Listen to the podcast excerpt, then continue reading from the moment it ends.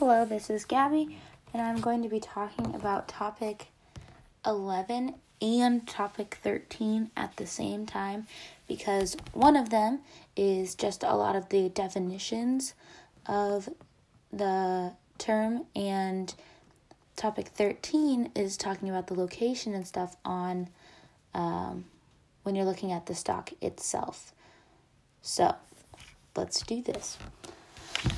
So, the stock symbol is going to be like an abbreviation almost of the word. It depends on the company. Ford, for example, is just an F, um, and that is just an easier way to know exactly what stock you're talking about um, and just see the stock is a little bit easier um, than the entire title name.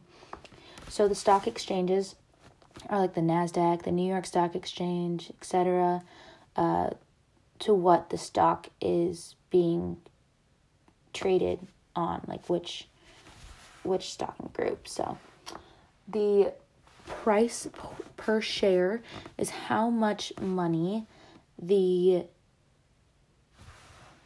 the stock itself is selling for and that is usually in the top left hand corner under the name of the company and the symbol in the stock exchange that it's on. Um, it's in big black letters and it'll tell you how much it is to buy a share of the company.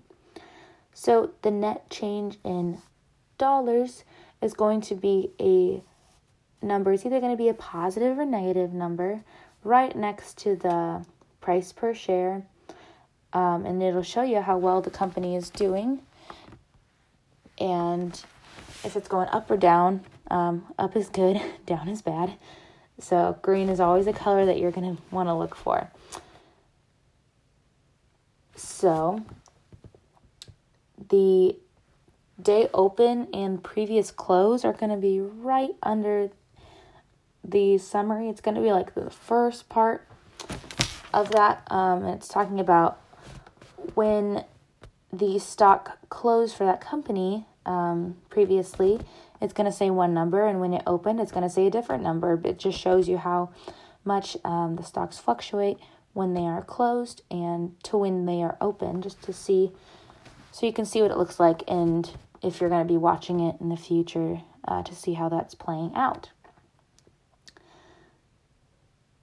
So the day range is going to be right under that, and that's just showing you how much the stock has gone for throughout the entire day, like the high and the low of what the stock cost. And then the volume is going to be showing you how much money the company is making that day, um, like the average and everything with that. So the net change in percent is going to be next to the net change in dollars uh, which is right next to the current price per share. So they're all kind of in a line up there. Again, green is good, and this is going to be a percent that's showing you how much um, of a percent the stock is going up or down. Uh, just depends on how well the company is doing right then. So the market cap is the kind of like the net worth of the company. Um, it's just showing how how much they've made, like the max amount of money. It also determines the size of the company. So the chart view, you can look at the chart. It's like a visual graph type thing that shows you the ups and downs of the company. Um, you can do it in like one day, five days, a month, six months, a year to date, one year in total, five years, and like the max. And it'll show you just whatever you want to see. And so you can see the trends and rising and falling in the company. Uh, just in more of a visual aspect than numbers. So, price to earning ratio, that'll usually be on the left of the graph. Uh, same with the earnings per share. It's, again, just showing you. Uh, it's going to help you to know what kind of deal you're getting when you are getting yourself into the stock of the company, and it'll, again, just help you determine if it's a good deal or not for you. The expected dividend rate is going to be under that. Um, but the thing that you need to look at is even if the company is giving out dividends yet, um, if it's like a growing company or if they are giving out steady, steady, steady dividends, it's probably best that you get one that is giving out dividends so you know that you're going to get money for it. Performance Outlook is showing you how the company is going to be doing in the future just based upon the current situation and what it's done in the past.